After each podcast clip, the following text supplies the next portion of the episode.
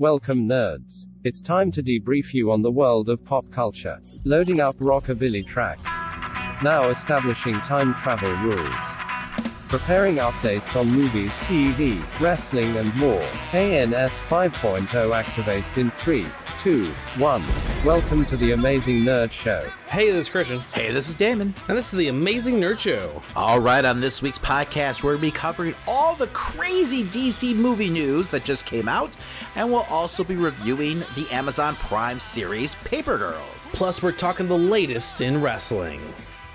All right, but before we move on, make sure to subscribe to us on your favorite podcast platform. And while you're at it, give us a five star review and DM us a screenshot. Not only will we read it on the show, but we'll send you some amazing Nerd Show swag. Let's get into the news. Every week, we collect the biggest headlines and rumors of nerdom. We're not mild mannered reporters, we're mere podcasters with opinions. Warning potential spoilers for upcoming films and shows ahead. Check timestamps to avoid spoilers. You have been warned. All right, up first in absolutely insane news. Apparently, the Batgirl film has been canceled as Warner Brothers Discovery has a new vision for DC films. So, I think it's fair to say there's been a bit of a drought as far as DC news goes, especially with Marvel dominating at San Diego Comic Con. But then Warner Discovery News came crashing in with Batgirl getting erased from the release calendar completely. The film starring Leslie Grace that was either completed or near completion is being 100% shelved by the studio after poor reception during its test screening. New York Post wrote that the film was unsalvageable and will not be released in theaters or streaming even after their 90 million investment on that project. So it's interesting because right after the story broke, uh, Warner Brothers Discovery went into damage control, kind of, and released a statement saying that the film's cancellation had nothing to do with its quality and the performances of Leslie Grace and the filmmakers, uh, and they look forward to actually working with them in the future. But the film being scrapped had more to do with a change in their strategic approach uh, to the DC films. Uh, and there have been like other insider reports kind of backing that up. Uh, but at the same time, there's been other reports stating exactly what that first story was saying. One quote from the screening uh, described the film as a bad episode of a TV show. So I don't know where the truth exactly lies. We're definitely getting mixed messages at the moment. Uh, I'm disappointed though, personally, because I was looking forward to the film. $90 million just seems a lot for a film that'll never see the light of day. Uh, I- they also scrapped the Scooby Doo film that was supposed to be coming out, and I don't even know how much in the hole they were for that film. And that was that that movie was complete, I believe. There was another report out there saying that this would end up being like just a huge tax write off for them, but in the long run, I guess they would only save about $20 million. And I don't know, it feels like they could just release those films in the theater and easily make that money up. It just Uh-huh. doesn't feel like budgetary wise, you know, and even like PR wise, it fiscally like makes any sense to do this. Um, you know, because on like the PR side of things, I mean, this has to leave, and uh, I mean, I know it does for me, just a horrible taste in people's mouths when it comes to like, you know, the DC universe. As a fan, like, how are you gonna ever like invest and get excited about any of these films if you feel like, you know, Warner Brothers Discovery is just gonna pull the plug at any moment? You know, I mean, it just feels so mismanaged. And I know, like, it, you know, transitions are hard and everything like that, but to just like can a movie that's pretty much already done and that you're like 90 million dollars in the hole for, um, I don't know, man. Like, I mean, as a Batgirl fan, I'm, you know, absolutely disappointed. Um, it's just so unheard of. hmm It's it's so weird to see a company willing to take a seventy million dollar loss out, out of the blue. It it just, it just doesn't make any sense, you know, especially the way that they're describing it as, hey, yeah, this was pretty decent. You know, we had a great directors, had a great cast, but we're not gonna we're not gonna show you any of this. It's just kind of odd. like because you could totally release it as like oh this is just a one-off this doesn't really Uh-huh. fit into what we're going to be doing in the future fans are going to accept it i mean right now you have a lot of like one shot projects like the Joker. Uh, so, like, continuity wise, your cinematic universe is kind of all over the place. So, I mean, people would have accepted it. Um, to me, that is kind of a reflection on the quality. It feels like that's what they're trying to say without saying it. Mm-hmm. Um, because otherwise, I don't see why you wouldn't just release the film, right? Exactly. I mean, even to your point of there being all these standalone films, even if this was more connected, and I wish I could say it was, because even people's descriptions of like Michael Keaton's involvement have been like he has like two moments with her in the entire film. Uh, you know, as as people have described at least as leaks are coming out for that. Mm-hmm. But um, I don't know. It, it it seems like maybe they were trying to tie it more into this universe after the Flash, but I I, I doubt that it was going to be that extensive that they couldn't just release this anyway. And with the tax write off, the math is kind of fuzzy. I don't know if that means like they would just be seventy million dollars in the hole, or if they would be seventy million dollars up. Eh, you know, when they write it off. Um, gotcha. So I'm not sure exactly how that works, but regardless, like in a year where you've already delayed multiple like projects of yours, like there's no way this isn't a black eye PR wise for you. And I think they're really going to have to do a lot to get like DC fans excited again, you know, for their cinematic universe. It's got to put into question, you know, other projects like that Supergirl show that was supposed to be coming out that I believe is connected both to the Flash film and Batgirl, um, because they both have like Michael Keaton in it. Mm-hmm. Uh, and then there's Blue Beetle, which was supposed to be a direct to HBO Max movie. So, like, is that in danger of being shelved also? And then to top things off, we've also heard that they're not happy with uh, Bad Robot, uh, J.J. Abrams' production company, like in the progress that they've made with their numerous like DC projects. Because they've got what uh, uh, Justice League Dark, right? Um, and then I feel like they're doing the Green Lantern like show or something like that. That was what has been said so far. I don't know if there was more than that. Yeah, but there was a couple things, right? So I mm-hmm. mean who knows if those you know projects are happening?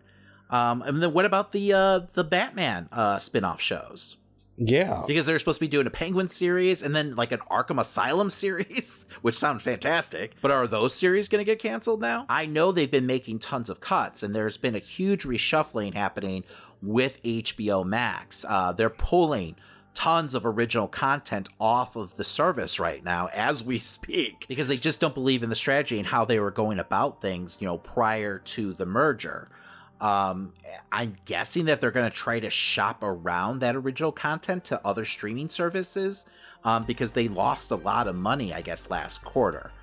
So I don't know if that's the approach that they're taking and that's why they're, you know, getting rid of that original content but I mean, only time will tell. Following this announcement, we heard from the new CEO David Zaslav about you know HBO Max and Discovery Plus merging and how them scrapping projects was in order to you know restructure with a 10-year plan as they see the great value in DC properties. Zaslav stated in an earnings call, there will be a team with a 10-year plan focusing just on DC. It's very similar to the structure that Alan Horn and Bob Iger put together very effectively with Kevin Feige at at Disney. We think that we could build a long term, much stronger, sustainable growth business out of DC.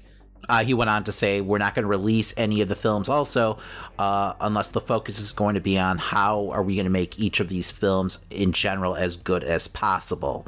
Um, you know, for me, it kind of felt like he was throwing a little shade towards, you know, maybe Batgirl and other DC projects in the past. I don't know. But when it comes to the films still on schedule currently, uh, Black Adam, Shazam, and Flash, he was quoted as saying that we're working on all of those and we're very excited about them. So that's good news because there were rumors going around that, you know, those films might be delayed and maybe that's still the case. But there was also rumors saying that, you know, maybe those films get shelved, uh, which would be terrifying to think either way, as a new person joining up with this team, you know, seeing what they did with films like you know, Batgirl, I'd be afraid. Like, am I going to do all this work? Yeah. They're not going to like it, and then just scrap it. Yeah, you no, know? yeah, absolutely. As an actor or a creator, like you Uh-huh. gotta be a little hesitant now when signing a contract with you know Warner Brothers Discovery, because who knows, you know what's gonna happen? Like, will they just shelf your shit? Because they're not afraid to, apparently. uh, Even so, this was something I pretty much asked for when I heard Discovery was coming in. I was like, fuck it, just make a hard, clean swipe here and decide if you're going to, you know, continue to build on what they have or make something your own. And I think it is almost the better decision to start making you know their own franchise and building from there because I, I don't I don't know what you do with what you have right now. I agree to a certain extent. I just need more details. You know, like what does your vision look like?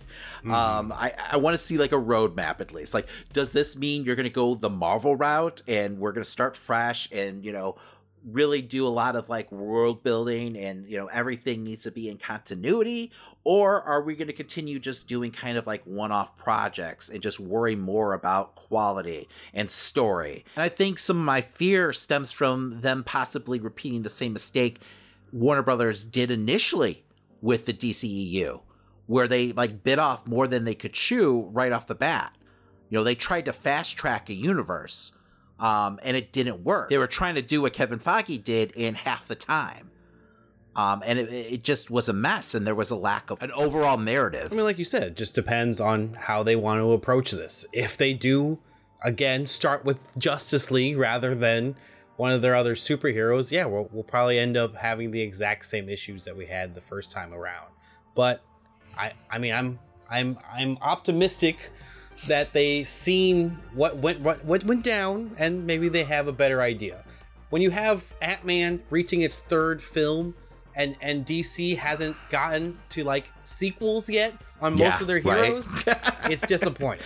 No, I, and I don't blame it at all for wanting what you know Marvel's doing on the other side of the fence.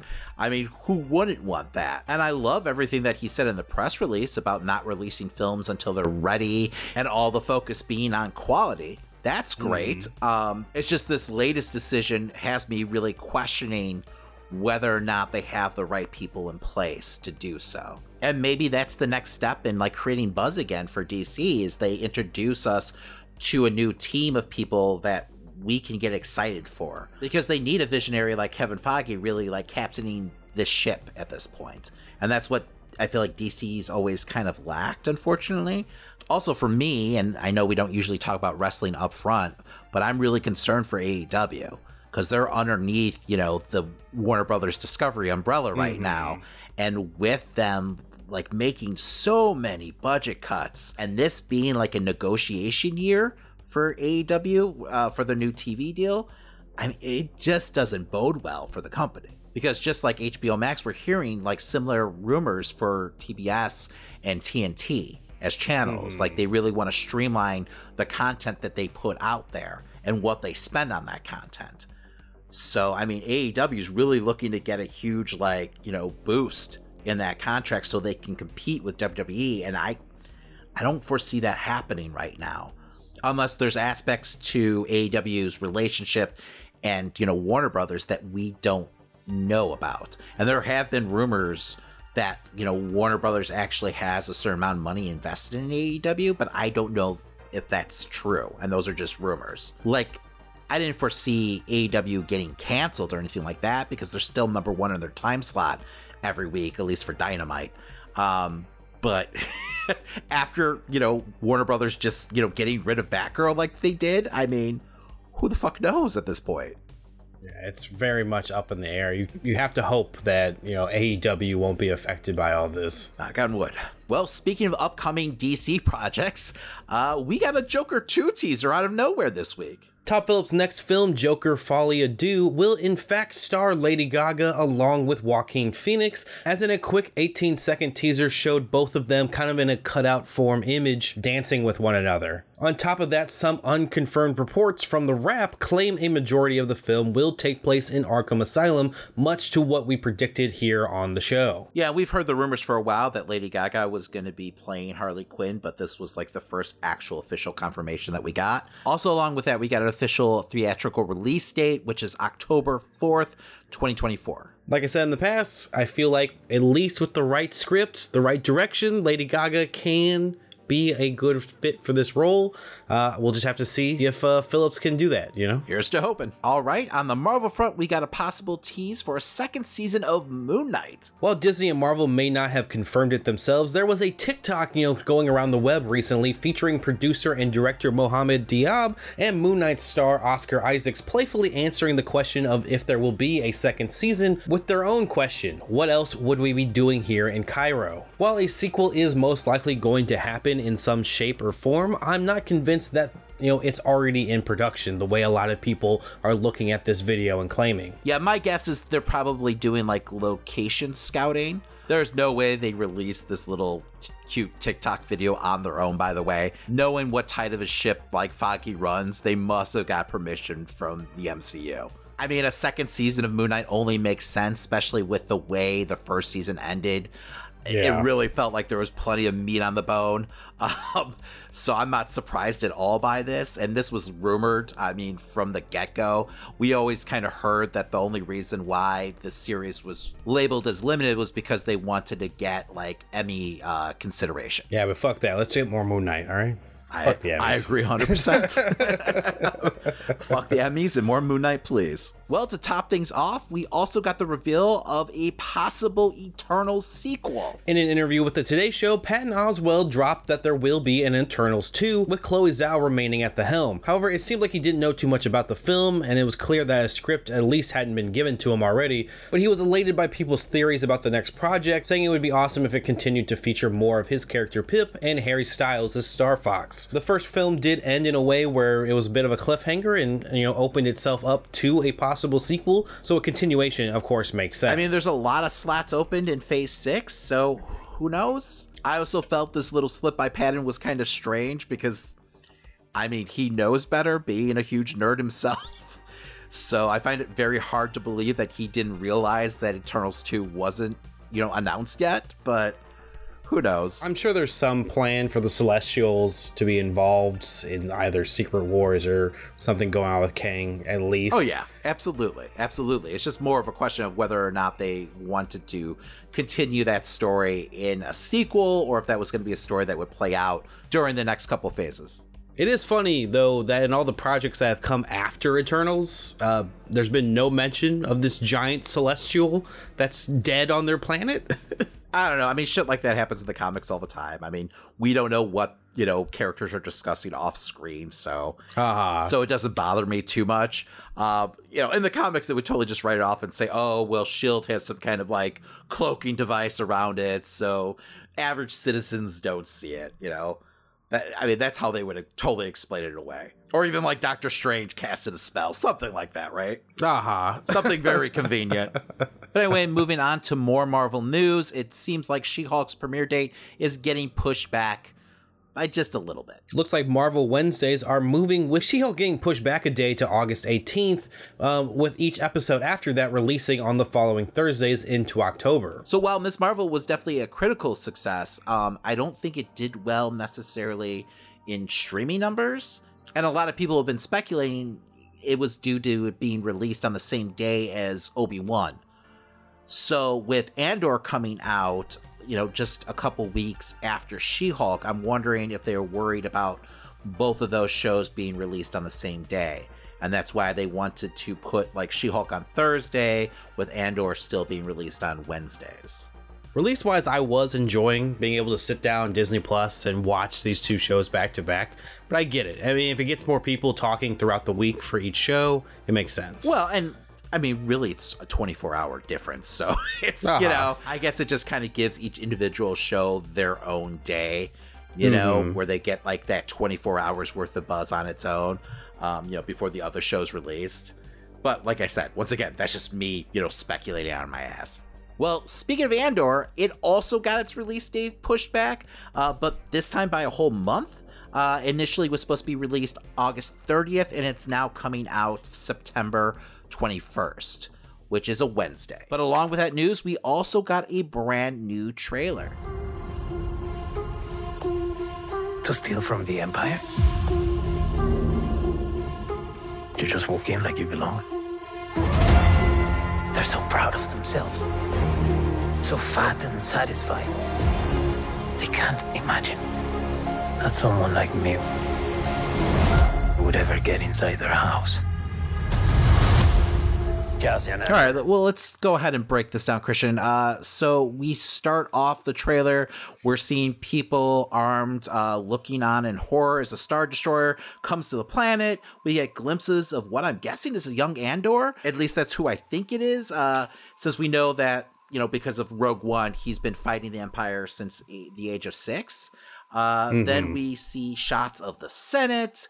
Uh, also, at some point, we see and hear from Mon Mothma. We know she's working within the Senate to kind of sow the seeds of rebellion. I know during Clone Wars we get to see her in a few episodes, but I think it's pretty cool that we're gonna get to really like know the character here. I mean, we're definitely getting a whole nother level to this character, you know, trying to infiltrate the empire the way she is. Yeah, I mean that's at least what this trailer makes it seem like, right? Like mm-hmm. we're really seeing like the beginnings of the rebellion. Anyway, moving on, we also see a, a bunch of imperial officers uh wearing those cool white uniforms that uh Thrawn wears. We also see Stellan Skarsgård. I, I don't know if that's how you say his first name you know, Daddy. I just call him guy from Thor. Yeah, Daddy Skarsgård, right?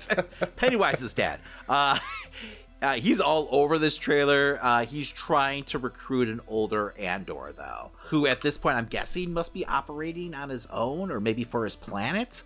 Uh, but it looks like he's really trying to recruit him for, you know, a mission and probably, I'm guessing, the rebellion. Um, he is seen flying you know what seems like imperial ships of his own so he must be on the inside as well. We also get moments with death troopers a couple of shots of like phase two clone troopers which i still find strange timeline wise but maybe this is kind of like you know the last you know group or battalion of clone troopers before they completely transition into like you know their stormtrooper phase i mean hell maybe they'll even show them getting decommissioned in the show who knows do you think we get an appearance by uh Temuera Morrison I mean, if we're seeing clones, we're at least hearing his voice, right?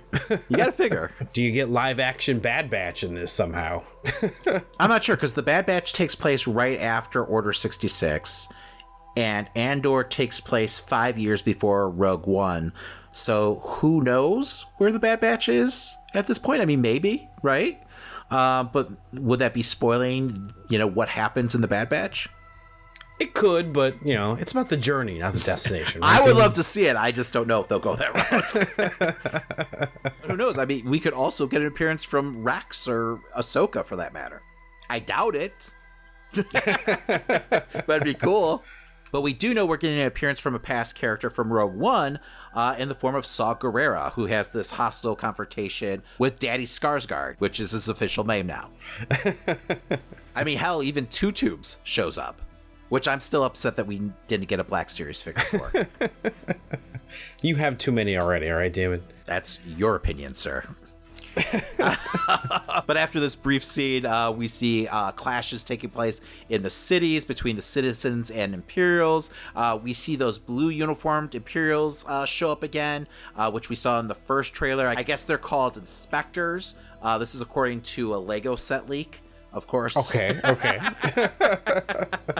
but speaking of the inspectors, we see this unknown character being captured by them and brought in for interrogation.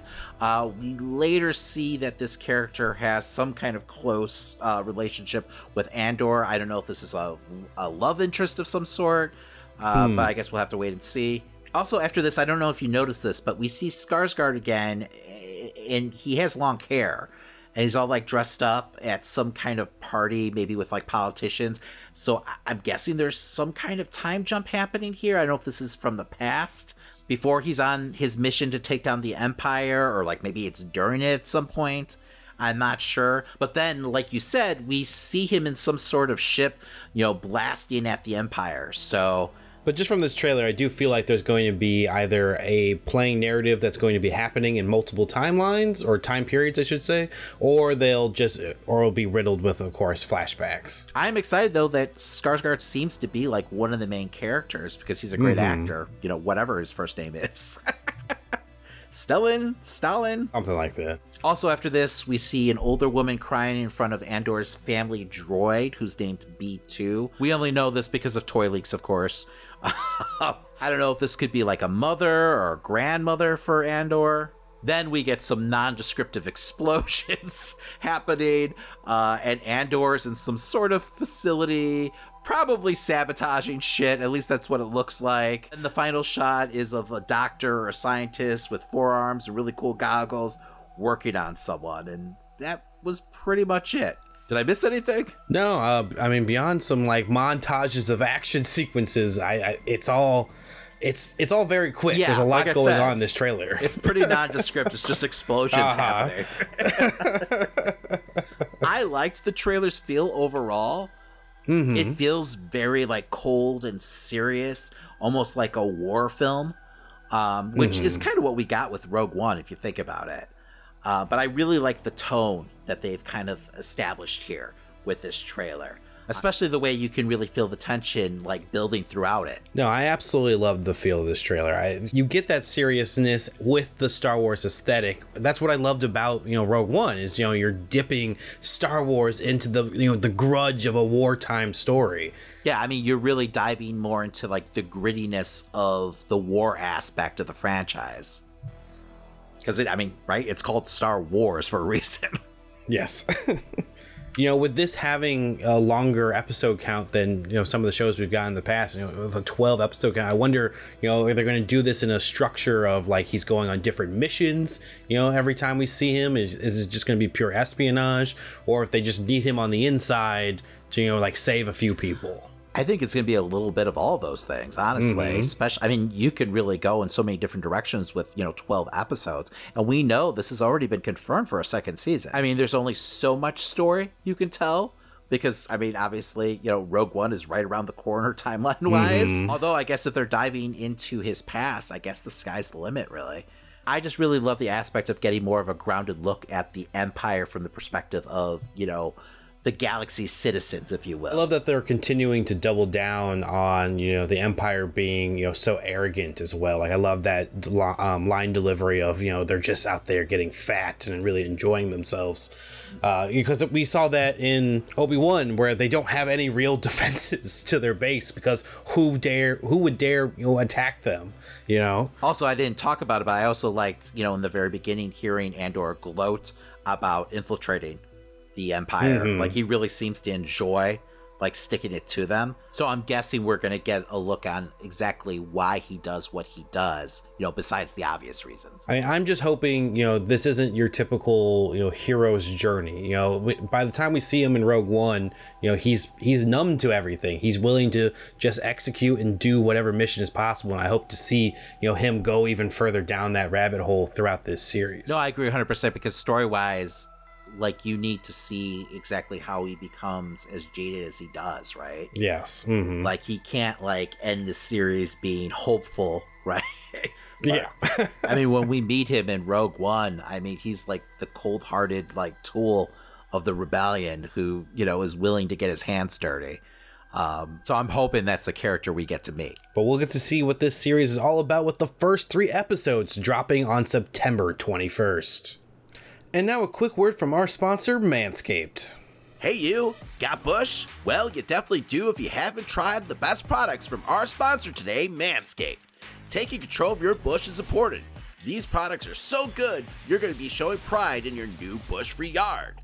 It's a fact that you'll have the best kept nutsack on the cul de sac, so save big and be the most hygienic version of yourself by using our discount code 20NerdShow for 20% off plus free shipping at manscaped.com. Listeners, you know I don't got bush because Manscaped helps keep my rocket raccoon high and oh, tight. Whether you're looking to go bald like an eagle or just in need of a safe trim, Manscaped is dedicated to helping you level up your full body grooming game. Listeners, the grooming package I highly recommend is the Performance Package 4.0. That's because inside the package is the Lawnmower 4.0. This electric trimmer is a bush's worst nightmare. This trimmer is designed to reduce grooming accidents and shave hair on loose skin thanks to its ceramic blades and advanced skin safe technology. No need for night vision goggles, this trimmer has a LED light to allow you to mow the lawn in the dark. It's basic landscaping. When you trim the hedges, the tree stands taller. The second best tool in the performance package is the Weed Whacker. This fine-tuned nose and ear hair trimmer will make sure your nasty nose pubes are under control. Instantly add some pep to your step with the Crop Preserver Ball Deodorant and Crop Reviver Spray On Testy Toner. With a performance package purchase, you get two free gifts a shed travel bag and the patented high performance reduced chafing Manscaped boxers. They have a bunch of other products on their website to help you maximize your confidence and grooming game. So listeners get 20% off plus free shipping with our code 20nerdshow at manscaped.com. Kate Bush may be trending at the moment, but your bush needs some help. That's right, so make sure you're running up that hill and get 20% off and free shipping at manscaped.com by using our code 20nerdshow. It's time to level up your grooming game with the ultimate bushwhacking tools from Manscaped. All right, Christian, so this past weekend you watched a brand new series. That's right, I watched Paper Girls. Warning spoiler alert. Minor spoilers for Paper Girls Season 1 ahead. You have been warned. Holy shit. This is a psychotic break. 12 year old version of yourself broke into your house with her punk friends? If that really is future you, maybe she can call someone. Who's she gonna call? Time travel 911? Do you want to call 911? Oh, good lord, there are future robots. We need help. So to be honest, I knew nothing about this before coming in and didn't even know it was coming out till, you know, the buzz around a new Amazon Prime show, you know, started popping up everywhere. So I felt like, sure, something to watch, you know, something to check out. From the jump, I wasn't super impressed by Paper Girls, you know, and I have no idea about the book or how faithful this show might be to it, but those first few episodes were kind of in the middle range for me. It was it was kind of take it or leave it. I could have dropped the show, especially if it was coming out week after week instead of being available to binge. You know, it really felt like a slowed down version of Stranger Things uh, with a kind of Doctor Who plot as we follow the girls displaced in time as the Paper Girls make their way from 1988 to 2019, getting caught up in a war over, you know, who controls the timeline. And while those first few episodes were a little stale for me, it would be the performances and story of our main four, Erin, Mac, Tiffany, and KJ, that got me more invested in their journey. Their individual struggles while dealing with their inevitable futures and discovering who they are was enthralling as a show and made me want to see their reactions to you know all their lives as it continued on which was the best parts of this series and helped me look past a lot of the you know typical issues you run into telling a time travel story with very loose rules. But where the show kind of falls off for me came down to its antagonist in the end, you know, the Old Watch, as I feel like the show was trying to make you question who's really wrong or right in this struggle between the STF and the Old Watch who are fighting over whether or not to change or preserve the timeline as they go on. You know, its execution in this felt a bit sloppy and kind of rushed especially when we get introduced to Grandfather, the leader of the Old Watch, in the last half of the series, because he's neither menacing or compelling as a character. Meanwhile, Adina Porter, who's playing uh, Prioress, I think that's how you say that, um, felt like a good villain throughout the series until we got to the end and the focus really shifted off of her. The show also ran into quite a bit of the show also ran into a couple like pacing issues as well. And in fact, some scenes just felt like they were there for padding rather than to actually benefit the show. Like they were just trying to make those run times longer. But in the end, similar to how I felt about Miss Marvel, the real star here is the connection and journey these girls have. And I think with a bit of, you know, some fine tuning here, this show could be a big series for Amazon. And while I personally hated the way they handled the ending here and its cliffhanger, I could still see myself choosing to watch a second season just based off my investment in these girls. They are written very well. Beyond the fact that I'm not sure I really believe that they're 12 year olds, but that's another story. So, with all that said, I'm going to be giving Paper Girls a B minus. It's a series with a lot of potential, and I definitely think it's worth checking out if you have the time. There's just a few moments that could have either been cut or replaced by moments that would have, you know, enhanced the story by giving more for the antagonist to do that might have made this a little bit more interesting to watch. And now it's time for Christian's Corner. Well, this month, Gamescom is on the horizon, so gaming news should be picking up each week. But before that, AEW's anticipated game Fight Forever released some details after a teaser was leaked by Xbox online showing off some of the new game modes coming to their title. THQ Nordic actually has some plans for a showcase on August 12th, so we might actually watch it live on Twitch. But anyway, they released a you know official cover for the game and a press release for AEW's Fight Forever. In the release, it details you know match types, its career mode, and online multiplayer, along with a creation suite. Um, in career mode, players create their own AEW star um, who competes in matches and stories over an event schedule. You earn points by winning matches and completing objectives. These points enhance your character's stats. They, they also listed off all the match types in the game, which is going to be singles, tag team, three way, four way, ladder matches, the casino battle royal, um, falls count anywhere, an unsanctioned lights out match, and exploding barbed wire death match, which I was surprised to see made it into this. And we got confirmation on being able to customize wrestlers, move sets, entrances, and arenas, which is actually something I didn't really expect to see in this game. I didn't think we were going to get too much beyond actual wrestler creation and maybe move sets on top of that you know just because they want those to be as integrated. But the fact that there's arenas too makes this sound a lot larger as a title. In the leaked teaser trailer there was also footage of mini games and confirmation of intergender matches as well. Um, there was a dance mini game and a baseball mini game for some reason along with a you know kind of play on the casino battle royal um, as you have to collect some falling coins in the ring. Very mario party-esque. But it's clear here that there's a heavy focus on an arcade style of game, which will give its own unique feel compared to what we've been getting over the years with 2K. But the mini games, you know, threw me off a little bit. They seemed a bit odd for this type of title. However, you know, the press release did give me some promise with the career mode and creation suites that at the base of this game it'll be something fun to play. But let us know what you think. You can join me next Friday on Twitch when we check out the THQ Nordic Showcase. So make sure to follow us there and also check out our WWE 2K universe that we have going on, where we book our dream cards and let them fight it out live every Thursday and Friday on Twitch. But all right, enough of simulated wrestling. Let's talk some real wrestling. And sure, sure, sure, I did what I had to do, and not only for myself, but so that we could create the greatest women's division that we ever had. But I am reminded that I am not defined by one match. No, I define the match. And I am not defined by any title. I define the title. And I will not be defined by any man. I define the man. Well, Christian, we are a couple weeks into the regime change now for the WWE, and I don't know if you've been watching, but for me, uh, so far so good. Okay, okay. I did catch most of SummerSlam, and all in all, a, a solid show. But it was mostly McMahon's script, I guess, because they chose to really just tie up loose ends story wise, which I do appreciate. But with that being said, uh, you know, Triple H's fingerprints were definitely on the card. Uh, and we did get some strong hints on where you know WWE is headed in the future. As an example, in the match of the night, uh, Becky versus Bianca, at least in my opinion, uh, I mean they stole the show at WrestleMania, so I shouldn't be surprised. But uh, we saw Becky turn face at the end, uh, shaking Bianca's hand and hugging her.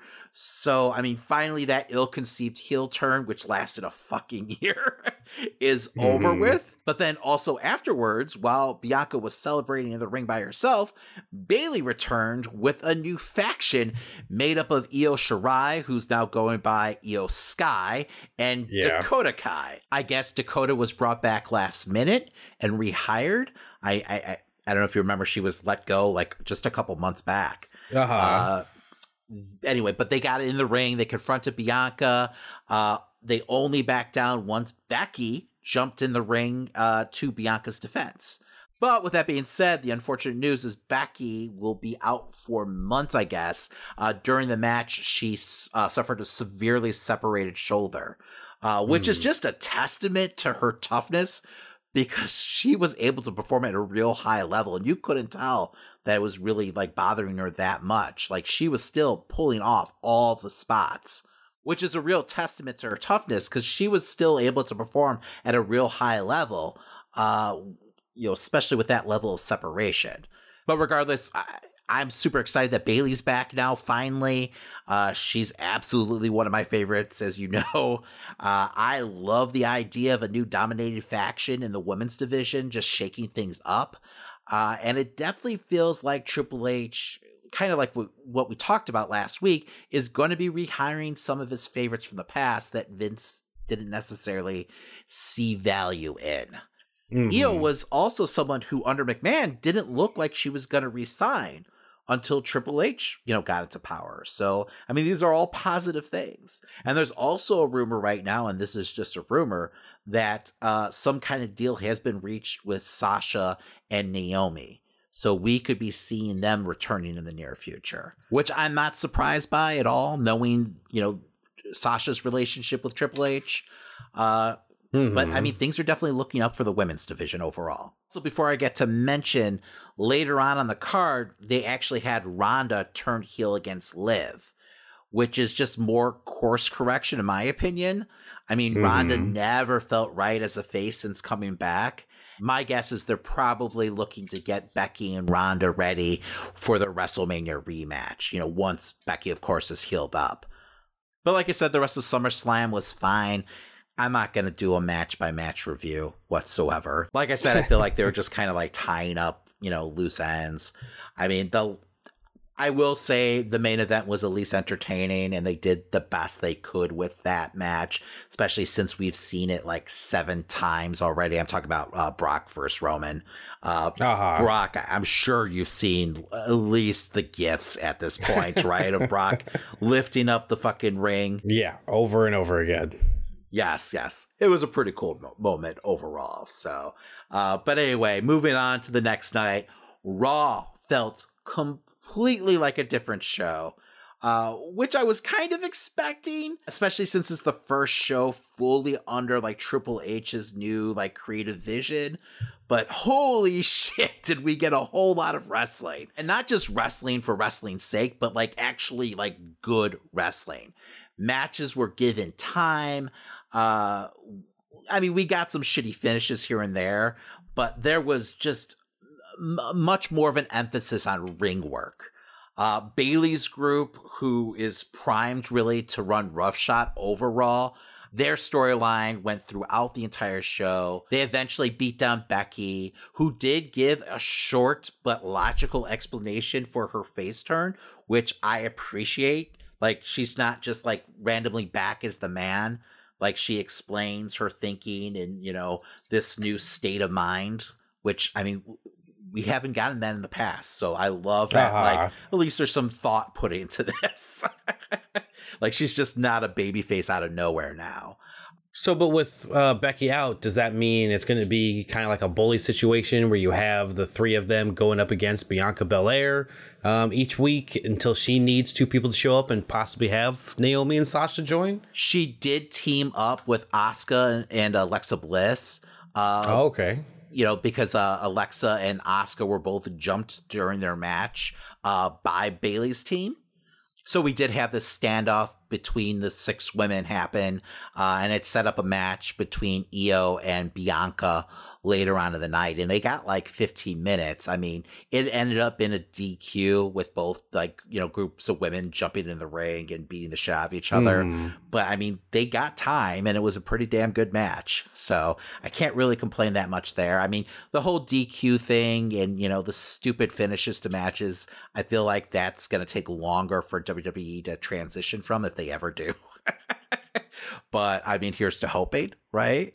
Uh, but anyway, regardless, I could definitely see Naomi and Sasha joining up with Bianca, but I could also see Sasha joining up with Bayley in the crew.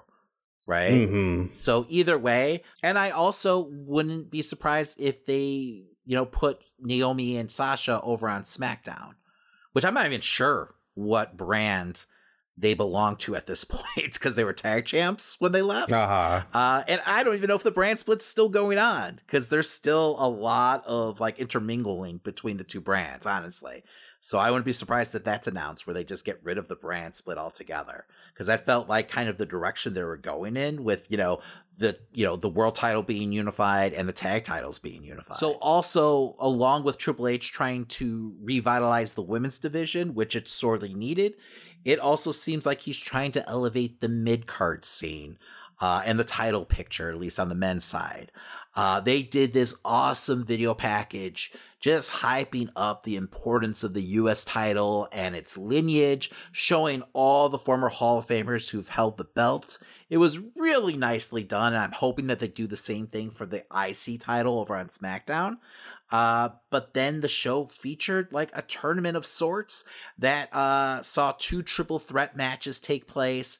Uh, one with Dolph Ziggler, Chad Gable, and Ciampa, and uh, another match with The Miz, AJ Styles, and Mustafa Ali. The winners of these matches were going to go on to wrestle for the number one contendership for the U.S. title. Both matches were fantastic. Uh, the wrestling felt a lot looser to me. Uh, it just felt like the shackles were kind of off, and I felt like people were doing more in the ring than we're used to seeing on Raw. At the end of the day, we saw AJ and Ciampa win both of their respective matches to face off against each other later on, with Ciampa getting the upset win against AJ Styles, which is a pretty big fucking deal, especially compared to how Ciampa was being treated just a month ago on the main roster. So where it just felt like he was kind of like the Miz's like whipping boy, which is a damn shame. Yes, that that's ever been uttered in a sentence. Right, Ciampa being anyone's whipping boy. I mean, two weeks ago before McMahon left, if you told me Ciampa would be winning a high profile match, uh, and you know facing off against Lashley for the U.S. title, I'd say you were on drugs, man. Like it just didn't feel like it was in the cards. But I mean, Triple H values him, and lucky for Ciampa, Daddy's home, right? but anyway, I just want to briefly touch on WWE. I mean, changes in the air. It looks like actual wrestling and in ring work seems to be valued now. Go figure. Uh, don't get me wrong. I'm still in this like wait and see holding pattern overall. Mm-hmm. But I mean, there are some strong signals of more of a fan friendly product on the horizon when it comes to, you know, the Fed, if you will. And I mean, if episodes continue to get the, you know, approval that I've been seeing online, you know, from people and, you know, people sharing the same sentiments as you, maybe I'll come back. You know, maybe I'll watch an episode. Yeah, we'll see. I mean, we're far from like black and gold raw or anything like that's happening. Uh-huh. Uh, and we're recording this on Thursday, so we haven't seen SmackDown yet. So uh, I'm really interested to see what he does with that show and if similar changes are in store. Anyway, Christian, did you watch Dynamite this week? Yes, I did. Uh, what did you think of the show? I mean, they, they're coming off a great show last week. Um, I still thought I, I had a decent time with this episode. Again, we're gearing up for a lot of different shows going on. You know, we got the the bash at the lake or some shit like Quake, that. We got Quake at the the, lake. belts. Quake at the lake. Sure, That's right. whatever. I'm sure next week will be called the Bash at the Lake. Uh-huh. Since every Dynamite needs to have a name now, right? Exactly. Yeah, it, it totally took me off guard. I didn't realize uh, Battle of the Belts 3, I don't know if that's what they're calling it, is taking Yeah, place this three, weekend. yeah. On Saturday. I gotta say, this time around, I'm a little more excited for the card. I mean, the first two shows were a little lackluster. Uh, I know we Mhm. got Wardlow versus Jay Lethal happening, Thunder Rosa versus Jamie Hayter. And then what was the last match, Christian? Uh, there was also going to be the Ring of Honor World Championship between Claudio and Takeshita. oh, yeah, that's right. I totally forgot about that. That's going to be a hell of a match. Yes, that's what made me want to turn in, tune in, I should say. I don't know. I'm really excited for Jamie Hayter versus Thunder Rosa. They had a great tag match on Dynamite. Uh, and can you believe it? It was during the first hour? and they got time, right? And the crowd was actually into it. Amazing. Amazing what you could do when you don't put them in like the dead spot on the card. I know they m- look like they're planting seeds of a breakup between Thunderstorm during that match, but I could actually see, you know, maybe uh, Britt and Jamie Hayter breaking up. Like, I wonder if they're going to swerve us. I don't know. They haven't shown any signs recently of them splitting up, but that would be a good time to do it. I could just see like maybe Britt does something to cost Jamie the match, or at least Mhm. Jamie feels that way, and then that's what causes the tension. I just don't. I don't think we're gonna get another Thunder Rosa Britt Baker program. You know, going into All Mhm. Out. Oh no. So I wouldn't be I'd surprised if we get that Britt Baker, Jamie Hayter program that we've been kind of, you know, waiting for for, you know, over a year now. But anyway, speaking of long form storytelling, what did you think of the big breakup for the Undisputed Elite? Um, you know, I enjoyed seeing the kid cry. That was fun. You're a sick fuck. Just in the way that they were standing, you saw it was coming like immediately. Like seeing the Young Bucks separated and you know between all three of them. I, I Yeah, the execution wasn't great. Like I'm enjoying the story, but it just felt like wires somehow got crossed. I don't know if it was the Mhm. verbiage that Cole was using and maybe I don't know, signals got crossed, but it felt like either Fish attacked Nick too early or Kyle fell asleep and didn't attack like uh, Matt soon enough. But regardless of who's to blame, like it just felt disjointed. So it kind of like lost its impact. But with that being said, I did like the save by Hangman, of course. Um, I like that they left it open whether or not Hangman and the Bucks are officially like reunited for this like you know trios tournament. Um, I loved Hangman's butterfly jeans. I don't know if you caught those. I I was very confused. I was looking for them on Amazon. I don't know about you, but oh my uh, god. anyway, um, I'm also wondering if Kenny is gonna get involved somehow. We've been hearing strong rumors that he's supposed to be making his way back sooner than later. Uh, we know that you know Tony Khan was holding off the trios titles tournament until he returned. Um, so like you know, is this another swerve? You know, is it really going to be the elite in the trios, you know, uh, tournament, and then like Hangman has to team up with the Dark Order? Uh, possibly. It'd be a great return for him to come back next week because he would have to come back next week if they're going to start this tournament. Because what we're only like a, a month away from uh, All Out, Uh-huh. so the tournament has to start soon, right?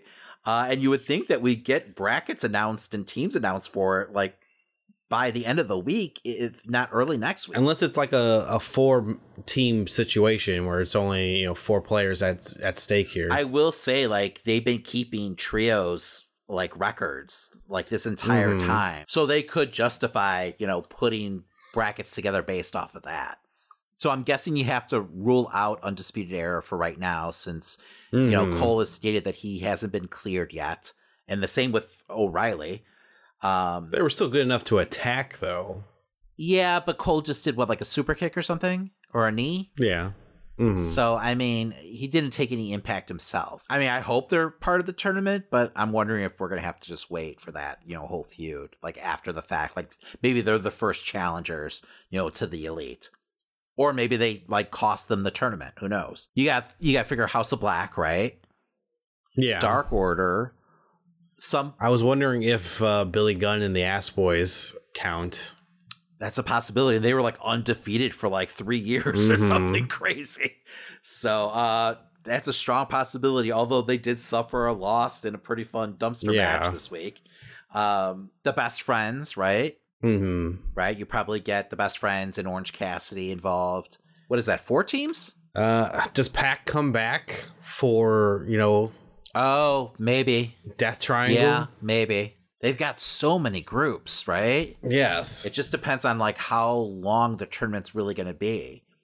Mm-hmm. I'm guessing it's going to be taking place during Dynamite and Rampage, and God knows they need to get Rampage's ratings up because it, it's been like abysmal right now. I think they just had their lowest ratings of all time last week.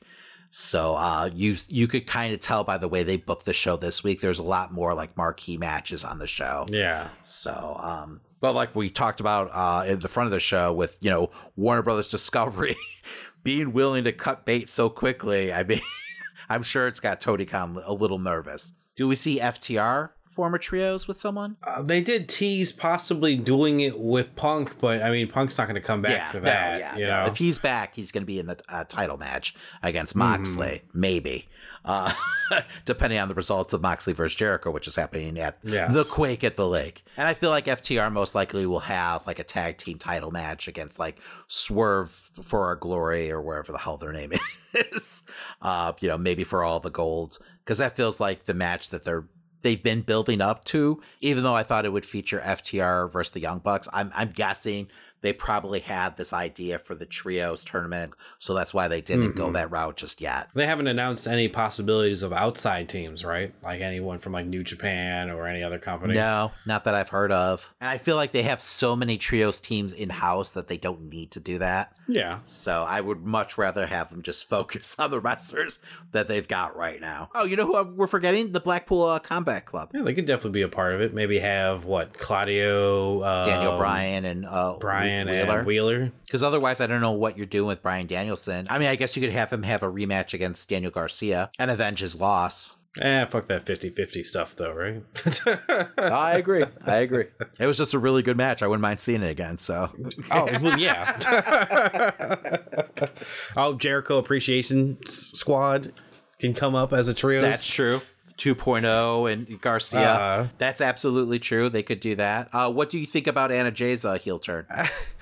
It's been okay, I guess. Her attacking random people is is not coming off that great for me. You know what? I think though I'm the only person, but I actually kind of like it. I see a lot of people like complaining about it, but I don't know. I think it's funny. She's basically doing the Butch character that's happening over on uh, WWE with uh, Pete Dunne, right? Oh, okay. Yeah. So same type deal. I'm just not buying it yet. Yeah, yeah. I mean, th- that's probably why she's with Jericho to get better with her promos and Uh-huh. everything like that. But I think it's kind of fun. So, out of all the teams that we just named, which half of them probably won't actually be in the tournament, who do you think Uh-huh. is going to come out the winners? Maybe House of Black. You want to have a strong team as your. Because I can't imagine that the Bucks are going to win. I feel like there's going to be some shenanigans unless Kenny Omega is involved. Yeah, but at the same time, I don't know if you have Kenny lose like coming back, right? If he does return. Mhm. Um, that sets up feuds that way. No, you I understand, but I mean, and I guess they did just have Bryan Danielson lose, but Uh-huh. I I could see them wanting to put those titles around the biggest stars in the company to really like establish Yeah. them. So I feel like Mhm. if you're going to do that, then you put it around the elite's waist. Also, I'm wondering if we're going to have some kind of like tag match between the House of Black and like Sting and Darby. Mm, yeah, that's got to be coming soon. because they've been teasing like a feud between Mhm. Sting and Malachi Black, and I don't see that being a singles match.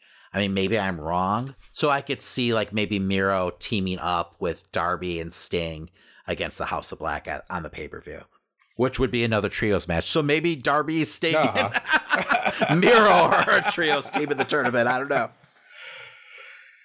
At least with a guy like Miro, I can't imagine you know anyone wanting to do any high flying spots. You know, like it's, it's at least going to be a little bit more grounded. You're not gonna not gonna stop be that old encouraged. man. You are not going to stop that old man from jumping off of things. Uh, apparently not. Ugh. I'm just afraid Sting's name's going up on Brody King's arm next. You know. Can you believe crazy ass Darby tattooed his fucking hand? I believe it. You know, it definitely looked like Sharpie at the end of Oh it. no, but I think it- that was it- a straight I up believe tattoo. he would do it. Yeah, that was a tattoo. Just the way it was running, everything like that. That was a tattoo. Uh-huh. So um, I'm not surprised by that at all. But all I know is I'm just super excited that the trio titles are finally here, regardless of Mm-hmm. who the fuck's in the tournament at this point. uh, I could I could even see Hangman and the Dark Order winning the belts. On the Elite, they're they're kind of going back to that storyline of Hangman trying to give the Dark Order like confidence. So I could see him almost like teaming up with them to like help them Mhm. out because of that. Um, so maybe that's their storyline, but I could be wrong. I mean, it would give them a lot more purpose to have the trio styles. That would be a good angle for them. so lastly, what do you think about the builds for uh, Jericho versus Moxley at Quake at the Lake? Um, I had I had a lot of fun watching, you know, Jericho versus Wheeler. I'm t- glad that Wheeler's still getting, you know, main event matches on Dynamite. You know, it's really pushing him as a star. Uh, but I I don't know what to think if Jericho's going to go over Moxley or not. It would be great to see Punk versus Moxley, but Punk versus Jericho makes sense. I'm also a little worried that Jericho might win the title. Not that I have a problem with Jericho as the champion. It's just I really want to see Moxley versus Punk. Uh, the Hmm. only reason I could see them changing course is to just shake things up, and I could also see them not wanting a baby face versus baby face situation happening. Because we we honestly got that last pay per view, right? We got Hangman Page versus uh, Punk, right? Yep. Feel like that will lock Punk though in a feud with JAS till like the next pay per view after that or big special event. Yeah, especially with uh, Jericho's penchant for long ass programs. yes. Do you feel like Jericho's uh, due for a break uh, wrestling wise, just because I know he has like a tour coming up? Mm, yeah. So, I mean, maybe that won't be the case at all. Uh, and uh, Jericho versus Punk would be great, right? It's a rematch from uh, the WrestleMania match. Yes. Speaking of tattoos, I guess initially during that program, they were going to actually have a spot where Jericho would tattoo his initials on Punk. but then McMahon was worried about blood. Uh, Yes. and yeah, tattoos, you know, they might bleed a little, but give me a fucking Uh-huh. break. Not that much, especially just for like a CJ. You know, so they so instead they had Jericho pour fucking whiskey all over Punk. I don't know if you remember this. Uh-huh, right? I remember that. Yeah. And then like break the bottle over his head. But I think the bottle broke first or something. I might be misremembering here. It was something weird where the bottle started to break Uh-huh. or something like that. Uh, but anyway, uh, well, now they could do an angle where they put JAS oh on. yeah, you know, I would Punk, love that on his you know? ass. That'd be great. Uh-huh. Big Daddy Magic can hold them down. I love that the guy has to bring up his nipples like every promo now too. uh-huh.